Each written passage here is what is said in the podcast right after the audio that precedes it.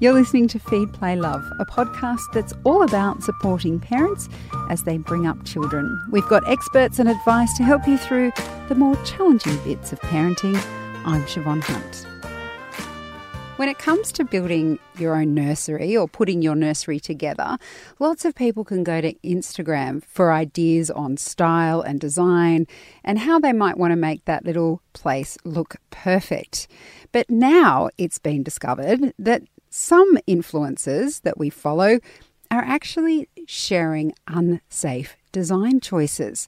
This has come about after a choice investigation found children's bedroom designs posted by a number of Insta parents contain a range of safety issues. Kim Gilmore is the team leader of the household department at Choice and she joins us now. Hi Kim, how are you? Hi Siobhan, I'm good, thanks. How are you? I love that you guys were looking at uh, Instagram influencers here. Yeah. Was it because there was a there's a problem. Like we're seeing people mimic these images and then having issues in their nurseries. Well, I don't know if we've actually seen any incidences occur, but it's better to be safe than sorry. When we notice all these pictures online, we see things that just shouldn't be in a nursery. There's things like uh, throws that are located inside the cot, sheepskin, there's bunting, there are soft toys. These are kind of basic things that shouldn't really be in a newborn's environment.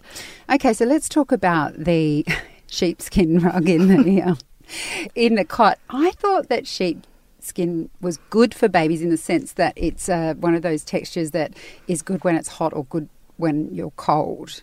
Well, I think it's it's if you're under supervision and there's a, a baby on on the floor in front of you and they're awake and you're and you're having a look at them, then that should be fine so they can explore textures and so on. But when they're actually sleeping, it can really heat up a baby, and that's just one of the the dangers when when it comes to safe sleeping. Really, there shouldn't be anything soft in the cot. So soft toys and sheepskin, cot bumpers, all that kind of stuff is something that you see on these Instagram photos and something that parents aspire to, to put in their in their nurseries. But when it comes down to it, simple, you know, is the best is way. the best way. Yes. Um, just out of curiosity, does that mean that most retailers, if they're advertising their own products, would be super careful? I imagine they would be careful about what they're, um, how they're putting together their products to market to people. Yeah, I haven't seen any any recent examples. Uh, so we we focus mostly on these online influencers and these kind of stylized shots that you see out there. But but certainly, I'd say that there would be some some more responsibility um, when it comes to some of these things that we see. We see. Um, cots being placed next to windows where there's blind cords, you know, cords for the blinds. And, That's the worst thing ever, yeah, isn't it? And and things like even open windows we're seeing, and I mean, just looking at some uh, has got a great article on unsafe nursery design trends right now, and there's things like canopies, fairy lights. Um, these are strangulation hazards and suffocation hazards, and, and there's all this kind of stuff that looks really nice, but in reality, it's just I was going to say not practical. fairy lights look beautiful, but imagine as well, it's not very practical if you've got a new baby. Um, well, let's just say six months when they can actually see, having fairy lights above their heads not actually going to be conducive to sleep, is yeah, it? Because they're going to be. uh, but isn't that interesting? Because that yeah, strangulation risk. What about um, decals and things like that? Like, did you notice anything that these designers are putting on their walls that's unsafe? Um, if there's a sticker on the wall and, and it's out of reach of a baby, it's probably okay. But if you have something that's right next to the cot, it potentially stickers could be harmful if they could be torn up and they could be a choking hazard. So things like that. But if you've got a large kind of sticker that's that's a reasonably length, reasonably reasonable height above a cot or, or something, for example, that that should be fine. So when it comes to setting up your nursery safely, where should people go? Like, is it something that um, choice outlines. Obviously, in the in, in your article, you're going to talk about those sorts of things. But if someone's going, oh, but I like those ideas, why can't I use them?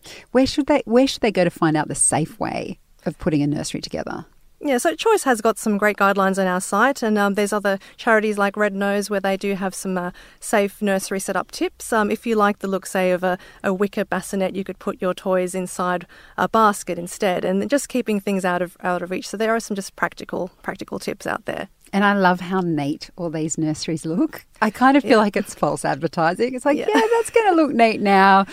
When the baby comes, not so sure. Yeah, so that's another thing that isn't kind of a reality, is it? So um, yeah, again, you, you want to keep things practical, accessible. You want to have all, all your stuff nearby. So that probably isn't going to look good in an Instagram photo, is it? no, that's right. Well, um, thank you, Kim. Sorry to dash anyone's hopes who are um, avid Insta followers for a nursery, but it's better to be safe than sorry, right? Certainly, yes.